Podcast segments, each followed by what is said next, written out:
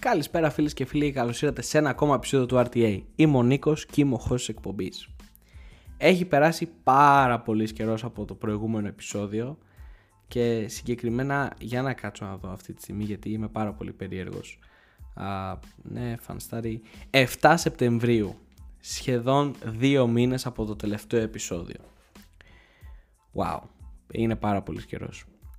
Αλλά και τι έχει γίνει μέσα αυτούς τους δύο μήνες, έτσι; Ε, μέσα στον πρώτο μήνα, από αρχές Σεπτεμβρίου μέχρι και αρχές Οκτωβρίου, δεν είχα κανένα πλάνο και από το πουθενά σκάνα από παντού τηλέφωνα, από εταιρείες γιατί έκανα update ε, το LinkedIn μου για όσους είσαστε ρε παιδί μου σε μια φάση που θέλετε να αρχίσετε να ανοίγετε επαγγελματικές πόρτες και το οτιδήποτε. Το LinkedIn είναι το οποίο είναι ένα social media το οποίο θα πρέπει να αρχίσετε να χρησιμοποιείτε, είναι πάρα πολύ χρήσιμο.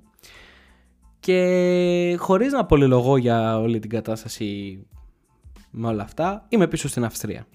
Στην αγαπημένη μου Αυστρία. Μου είχε λείψει πάρα πολύ αυτό το μέρος, το υπέροχο Λίντς, το οποίο είναι ακριβώς στη μέση μεταξύ Βιέννης και Σάλτσμπουργκ. Τα έχουμε ξαναπεί σε άλλο ένα επεισόδιο. Και ναι, είμαι πίσω στην εταιρεία που ήμουνα στο παρελθόν. Έφυγα από την Αθήνα. Τώρα μόλις ξεκίνησα να έχω και δικό μου διαμέρισμα. Τόσο καιρό έμενα με φιλοξενούσαν κάτι φίλοι μου. Γι' αυτό κιόλας το πρώτο μήνα που ήμουν εδώ πέρα δεν έκανα κάποιο επεισόδιο γιατί είχα αυτή την, ε, την όχι τόσο άνεση του να κάτσω σε ένα ξένο σπίτι και να ανοίξω ένα, ένα μικρόφωνο και να αρχίσω να μιλάω και να παραλυρώ όπως κάνω συνήθως. Και τώρα που πλέον είμαι στο δικό μου χώρο και σιγά σιγά αρχίζω και τον φτιάχνω και μπαίνει λίγο πιο πολύ χαρακτήρας, αρχίζω και νιώθω όλο και πιο άνετα. Και πέρα από αυτά έχουν γίνει ένα σκασμό πράγματα τους τελευταίους δύο μήνες πέρα από εμένα. Ο Elon Musk αγόρασε το Twitter για 44 δισεκατομμύρια δολάρια.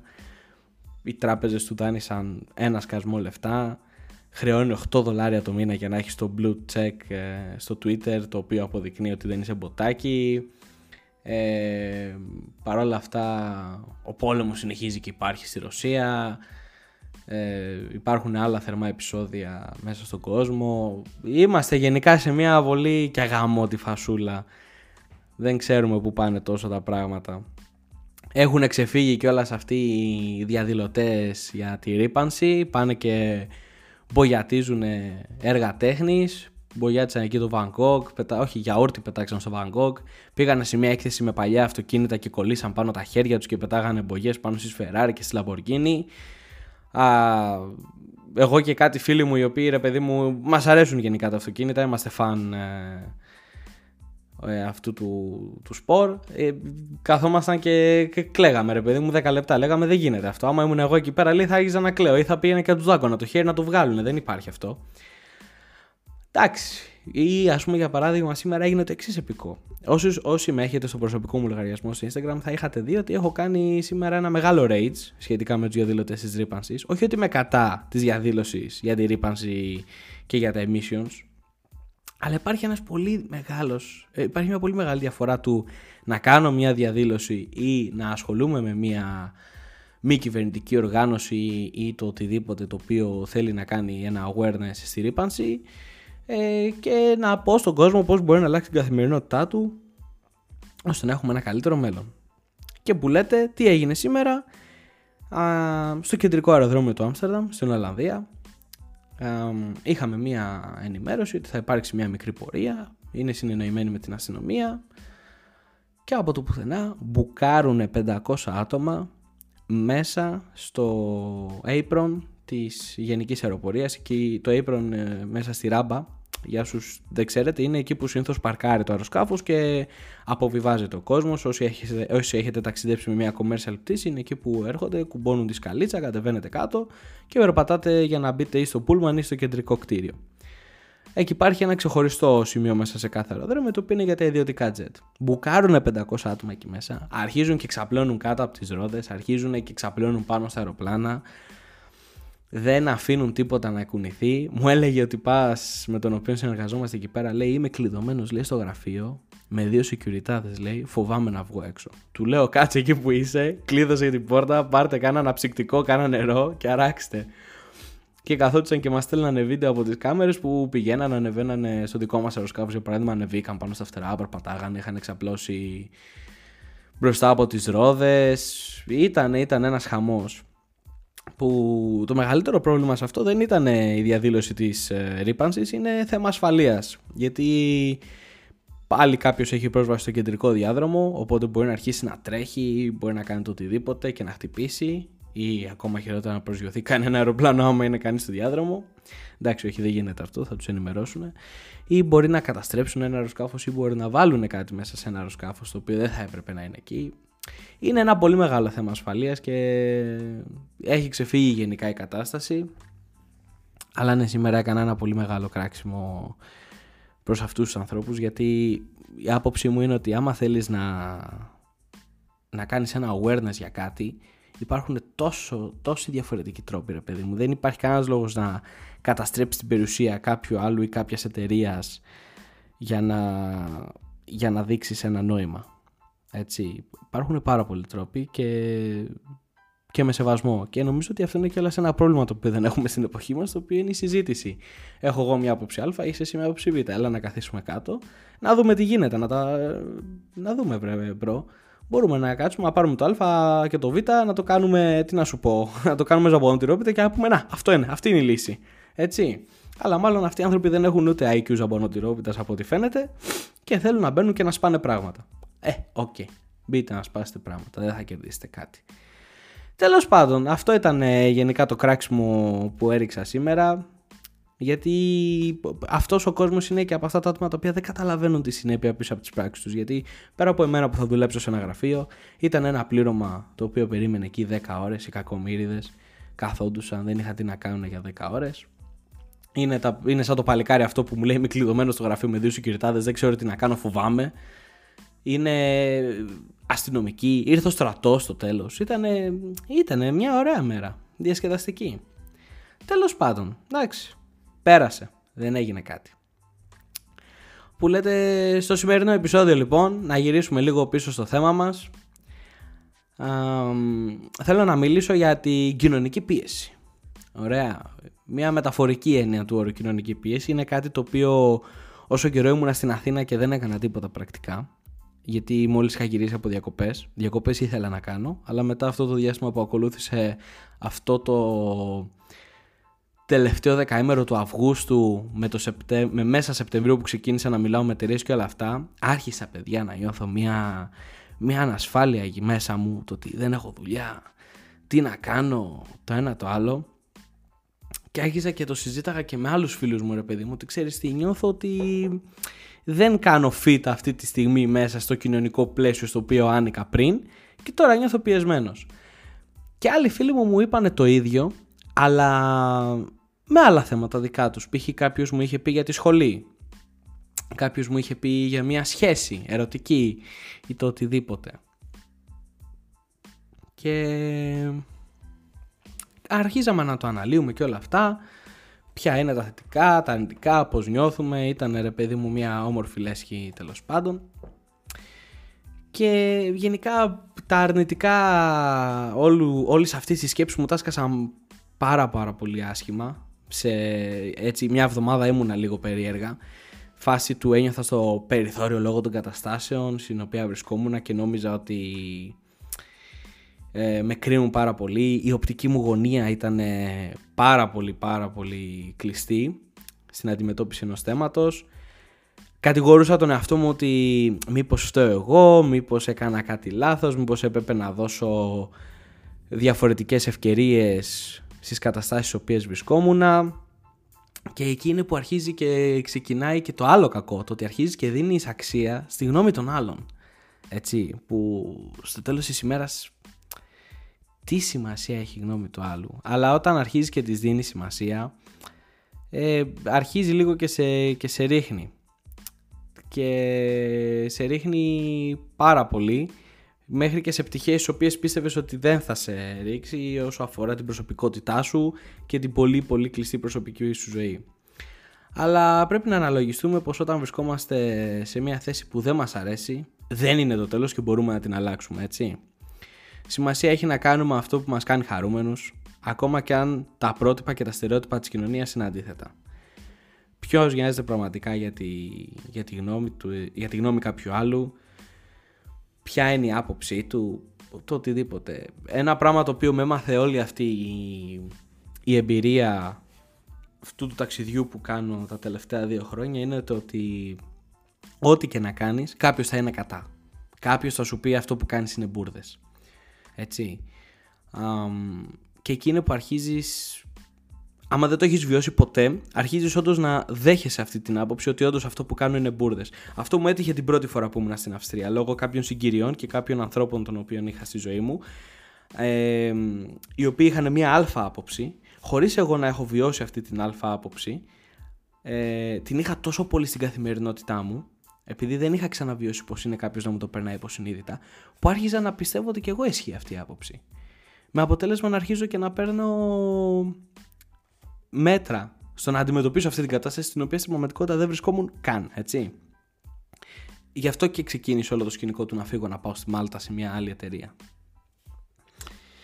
Πράγμα το οποίο όλη αυτή την εμπειρία της Μάλτας θα τη βάλω σε μια άνω τελεία γιατί είναι λίγο σε ένα δεύτερο κομμάτι το οποίο θέλω να συζητήσω το οποίο είναι λίγο με αποθυμένα, αποθυμένα πράγματα που θα θέλαμε να κάνουμε.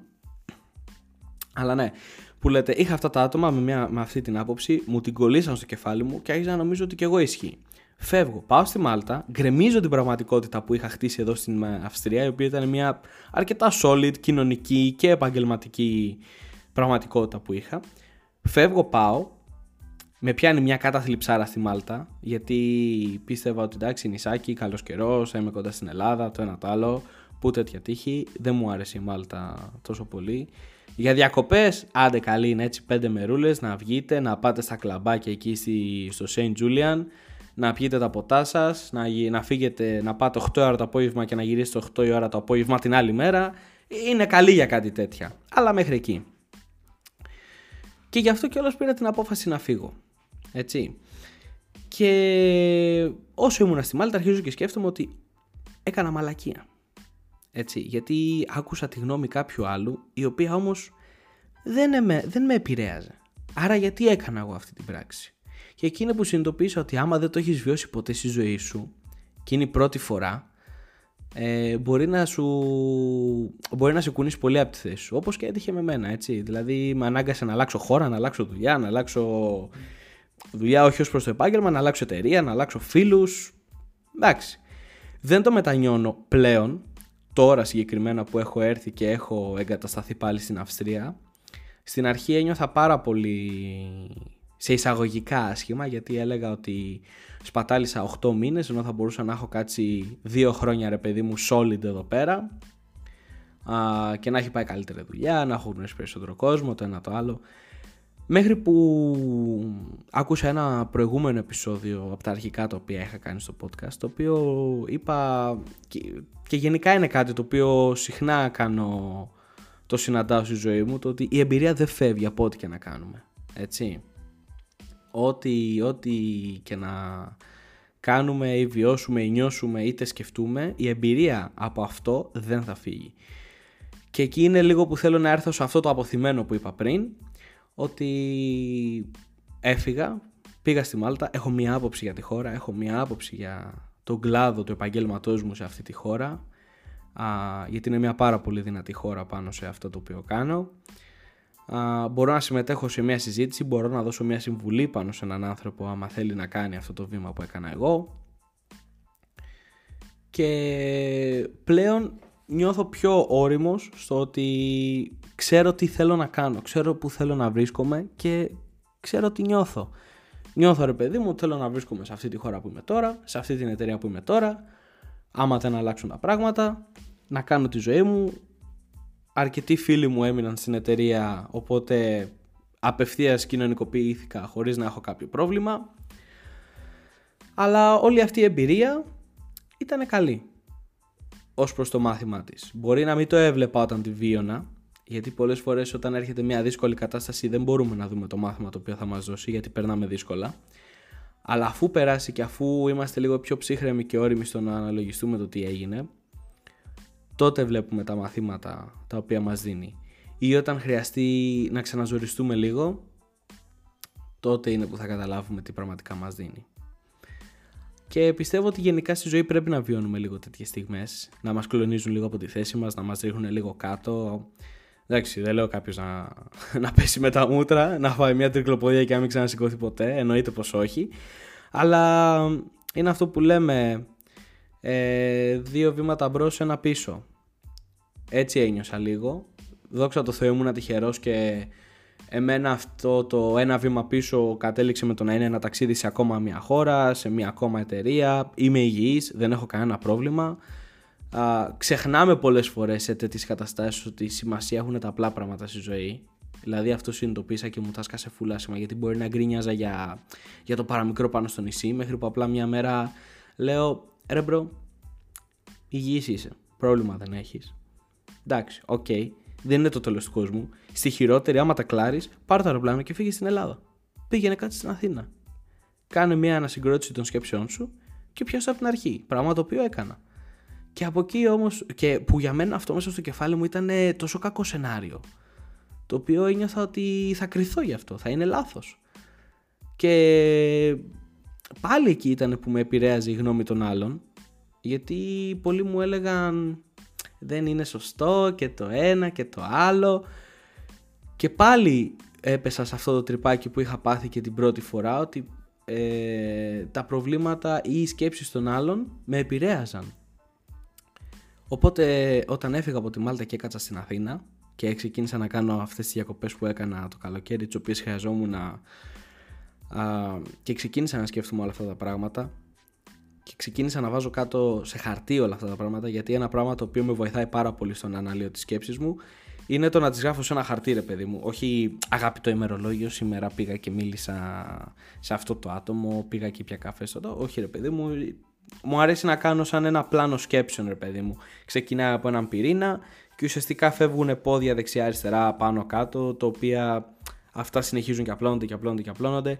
Ή είτε μπορεί να είναι σε κείμενο, ρε παιδί μου, ότι μπορεί να σκεφτώ πώς ένιωσα σήμερα και να πω χαρά και να κάνω ένα checklist από κάτω τι είδα, τι ένιωσα, τι έκανα το οποίο με έκανε να νιώσω έτσι.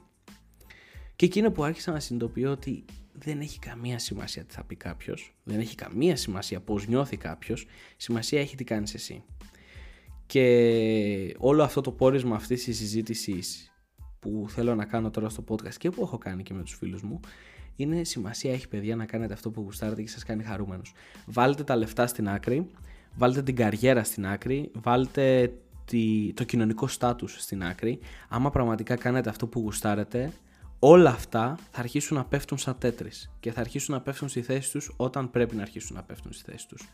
Και θα σας φανεί πάρα πολύ απίστευτο το πώς πολλές φορές κάνεις ένα τέτοιο manifestation που από τη χαρά σου και τον ενθουσιασμό σου το, το ότι κάνεις κάτι το οποίο γουστάρεις αρχίζεις και παίρνεις uh, recognition γι' αυτό αρχίζει περισσότερος κόσμος και σου δίνει αυτό το κοινωνικό στάτους αρχίζουν και σε παίρνουν πιο σοβαρά για τη δουλειά σου όλα αυτά έρχονται σιγά σιγά έτσι, απλά να κάνετε αυτό που θέλετε και ό,τι και να σας πει οποιοδήποτε είναι αυτό που είπα πριν από 5 λεπτά πάντα θα υπάρχει κάποιος που θα είναι κατά έτσι ε, και αυτό ήταν ένα πάρα πολύ τρανό παράδειγμα το οποίο έχω βιώσει. Όπως έχω εξηγήσει ε, η σχολή την οποία έχω τελειώσει ήταν ένα δημόσιο ΙΕΚ. Για όσους δεν ξέρουν τα δημόσια ΙΕΚ είναι κάτι σαν τα ιδιωτικά μόνο που κάνεις κανονικά μηχανογραφικό όπως στις Πανελλήνιες για τις σχολές και ανάλογα με το απολυτήριο ηλικίου σου βγάζεις κάποια μόρια και μπαίνεις στην αντίστοιχη σχολή που ήθελες. Και η σχολή που είχα δηλώσει για το Flight Dispatch, το οποίο λέγεται στα αγγλικά το επάγγελμά μου, το οποίο όλος περιέργως ήταν η τρίτη μου επιλογή. ήταν πάρα πολύ αστείο, αστείο διάστημα. Ε, ήταν η τρίτη μου επιλογή στο μηχανογραφικό και πέρασα εκεί και δεν μπορείτε να φανταστείτε πόσο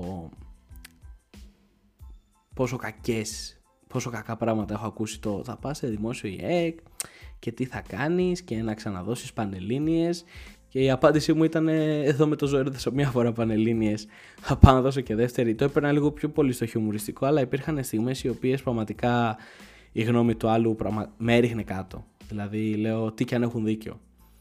Μετά όμως ξεκίνησα ότι και έβλεπα ότι ήμουν καλός σε αυτό, το γούσταρα, μου άρεσε. Ήταν η πρώτη φορά στη ζωή μου που βρήκα ένα αντικείμενο το οποίο μου άρεσε να διαβάζω.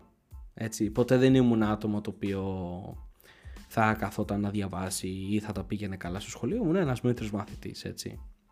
Αλλά όταν βρήκα αυτό το αντικείμενο με το οποίο δουλεύω και σήμερα, γούσταρα φουλ, μου άρεσε. Δεν με ένοιαζε πόσα λεφτά θα βγάζω, δεν με ένοιαζε ε, τι κοινωνικό στάτους έχει, με ένοιαζε απλά να κάτσω σε ένα γραφείο και να αρχίσω να συνδυάζω διαδρομές για αεροπλάνα. Το γούσταρα. Να αρχίσω να παίζω με τα νούμερα, να αρχίζω να διαβάζω τον καιρό, να κάνω το ένα, να κάνω το άλλο. Και ήταν κάτι το οποίο με γλίτωσε κιόλας από, από πάρα πολλά προβλήματα τα οποία αντιμετώπιζα τότε. Και όμως εξελίχθηκε τόσο ωραία που πραγματικά λέω δόξα τω Θεώ που δεν πέρασα σε πανεπιστήμιο, δόξα τω Θεώ που δεν μπήκα σε μια σχολή που θα ήταν τέσσερα χρόνια και θα βασάνιζα τον εαυτό μου, την οποία θα την τελειώνα ποτέ σε τέσσερα χρόνια ε, ή άμα πέρναγα εκτός Αθήνας θα έπρεπε να αναγκάσω τους γονείς μου να πληρώνουν για ένα σπίτι για μια σχολή την οποία δεν θα τελειώνα σε τέσσερα χρόνια. Οπότε είμαι πάρα πολύ ευγνώμων για το πώς εξελίχθηκαν τα πράγματα και αυτό είναι που είπα και πριν, σημασία έχει να είμαστε καλά, να δίνουμε αξία στα απλά πράγματα και να κάνουμε αυτό που γουστάρουμε. Έτσι. Όπως εγώ βρήκα το να σχεδιάζω πτήσεις για αεροπλάνα, κάποιος μπορεί να βρει το να είναι αθλητής, να τελειώσει τη σχολή που κάνει, να ξεκινήσει μια δικιά του επιχείρηση, το οτιδήποτε. Σημασία έχει να στηρίζεις εσύ τον εαυτό σου και να έχεις έναν κύκλο, μικρό κύκλο, γιατί όσο πιο μεγάλος είναι ο κύκλος σου τόσο περισσότερες επιρροές και λάθος, βασικά όχι λάθος, κατά απόψεις πάνω σε αυτό που θέλεις να κάνεις θα έχεις. Και τόσο πιο πολύ θα σε κρατάει πίσω. Οπότε να στηρίζεις τον εαυτό σου, να έχεις ένα μικρό κύκλο, ο οποίος θα σε ακονίζει στο να είσαι πιο έτοιμος σε αυτό το οποίο, διαλέξεις, σε αυτό το οποίο διαλέγεις να κάνεις. Και να μπορείς να ανταπεξέλθεις σε κάθε δυσκολία η οποία θα σου παρουσιαστεί πάνω σε αυτό γιατί ό,τι και να κάνουμε παντού θα υπάρχουν οι δυσκολίες και οι δυσκολίες είναι εδώ για να μας δίνουν ε, εξυπνάδα και εμπειρία πάνω σε αυτό που κάνουμε. Γιατί εκεί βρίσκεται όλη η υπόθεση. Αλλά ναι, αυτά. Αυτά ήθελα να πω. Γενικά ήθελα να κάνω ένα πιο πολύ appreciation ε, podcast το να κάνετε αυτό που γουστάρετε παιδιά και να μην σας νοιάζει πραγματικά τι θα πούν οι άλλοι. Α, δεν έχει καμία σημασία τι θα πει οποιοδήποτε, ακόμα και αν είναι ένας γονιός, ακόμα και αν είναι μια σχέση, ακόμα και αν είναι ένας κολλητός ή κολλητή. Δεν έχει καμία σχέση παιδιά. Κάντε αυτό που γουστάρετε. Και αυτά. Γενικά, κατά τα άλλα, όλα καλά. Ε, πίσω εδώ στο σταθερό πρόγραμμα της Αυστρίας με τη δουλειά δεν είναι αυτό το εξουθενωτικό 12ωρο που είχα στη Μάλτα οπότε θα είμαι λίγο πιο flexible και έχω ένα αρκετά πιο ανοιχτό πρόγραμμα με ώρες οι οποίες μου επιτρέπουν να κάνω επεισόδια. Θέλω να προσπαθήσω το podcast να το βάλω σε μια σειρά γιατί μου έχει λείψει, μου έχει λείψει και όλα η έκφραση μέσα από αυτό ή γενικά το να μου στέλνετε μηνύματα και να συζητάμε κάποια πράγματα μέσα από DMs ε, οπότε θέλω πραγματικά να αφοσιωθώ πάνω σε αυτό κάποιες ημέρες που έχω ρεπό. Θέλω τουλάχιστον να είναι μια φορά την εβδομάδα. Ιδανικότερα μια φορά στις τέσσερις μέρες ή να βρω μια συγκεκριμένη μέρα στην οποία θα γίνεται publish το επεισόδιο. Π.χ. μπορεί να είναι κάθε Τετάρτη ή το οτιδήποτε. Και αυτά. Νομίζω για ένα ωραίο comeback ε, τα είπαμε ωραία, τα είπαμε όμορφα μην ξεχάσετε να αφήσετε ένα πεντάστερο review στο Spotify, άμα θέλετε. Δεν σας αναγκάζω, αλλά ξέρω τι θέλετε. Όπως και επίσης μπορείτε να βρείτε το podcast του RTA και στο Apple Podcast και το Instagram του podcast είναι RTA Podcast. Εννοείται ότι μπορείτε να στείλετε σε προσωπικό μήνυμα θέματα τα οποία θέλετε να συζητήσουμε ή να αφήσετε κάποια άποψη πάνω στο podcast. Γενικά γουστάρω full όταν κάποιος μου λέει ξέρεις τι άκουσα το επεισόδιο και σημείωσα αυτό και αυτό και αυτό ή μπορείς να αλλάξει εκείνο και το άλλο. ξαναλέω μπορεί η ποιότητα του ήχου να μην είναι καλή αυτή τη στιγμή γιατί όπως είπα τώρα αρχίζω και ετοιμάζω το διαμέρισμά μου οπότε μπορεί να έχει ηχό. Αλλά γενικά θέλω να επενδύσω λίγο στο χώρο ώστε να ακούγεται και πιο καλά ο ήχος και γενικά θέλω να τρέξω και άλλα πραγματάκια σχετιζόμενα με το RTA πέρα μόνο από το podcast και είμαι χαρούμενος που απλά βρίσκομαι σε μια θέση αυτή τη στιγμή στην οποία μπορώ να αρχίσω και να τα κάνω. Αλλά αυτά που λέτε θα τα πούμε στο επόμενο επεισόδιο. Εύχομαι να έχετε μια όμορφη μέρα ή νύχτα, αναλόγως τι ώρα ακούτε το podcast. Και θα τα πούμε στο, επεισόδιο, στο επόμενο επεισόδιο. Bye.